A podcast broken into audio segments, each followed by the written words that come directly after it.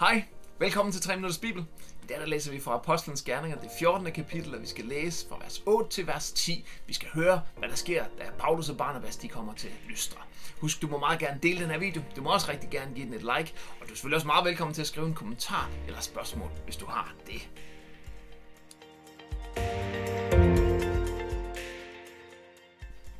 Lystra og Derbe.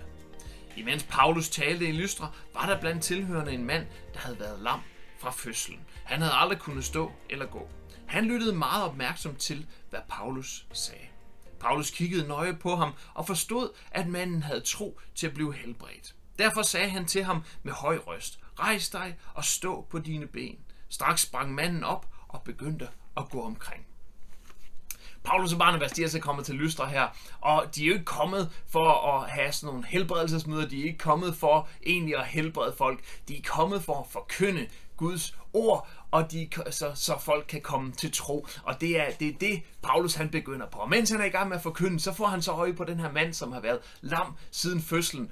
Og, og han kan se på ham, at han har tro, står der her, til at være øh, til at blive helbredt. I, øh, i, øh, I den autoriserede udgave af Bibelen fra 92, der står der til at blive frelst.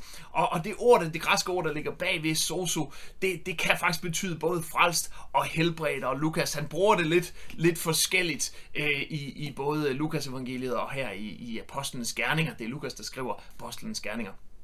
Øhm, øh, men det kan betyde begge ting, så, så det kan altså betyde enten tro til frelst eller tro til at blive helbredt. At det var det, Paulus han så i den her mand her. Men de to ting hænger jo ofte lidt sammen også, og, og, og manden, der er blevet helbredt her, han er måske på en eller anden måde for det første blevet frelst sådan i det meget praktiske, fordi han, han nu kan han lige pludselig gå, nu kan han lige pludselig udføre noget arbejde, nu behøver han ikke længere at være en tigger måske, men, men kan faktisk gøre noget arbejde, så der er jo også en frelse deri, men det er også sandsynligt, at den påvirkning, det har, det har fået i hans liv, det faktisk har ført til hans frelse, altså til at han er kommet til at tro på Jesus. Han lyttede allerede meget øh, nøje til det, Paulus han sagde, og den her øh, ting har sandsynligvis også ledt til mandens frelse. Og sådan er det jo tit, øh, sådan er det også tit i dag. Folk, der oplever at blive helbredt på, for en eller anden øh, skavank, en eller anden sygdom, kommer også ofte til tro.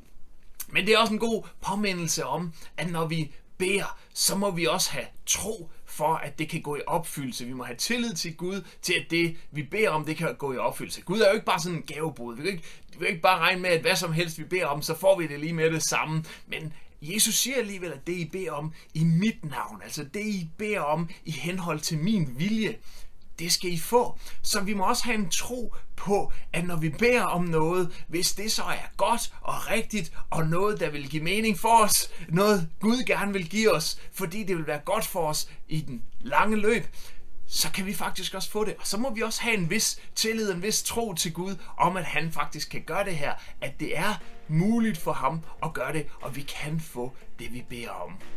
Tak fordi du så med i dag, og tak fordi du vil tænke på, om du måske kunne dele den her video, eller give den et like, eller om du måske har et eller andet spørgsmål, eller en kommentar, så må du selvfølgelig også rigtig gerne give det her. Så håber jeg, at du vil se med igen i morgen. Vi ses. Gud vil sige dig. Hej.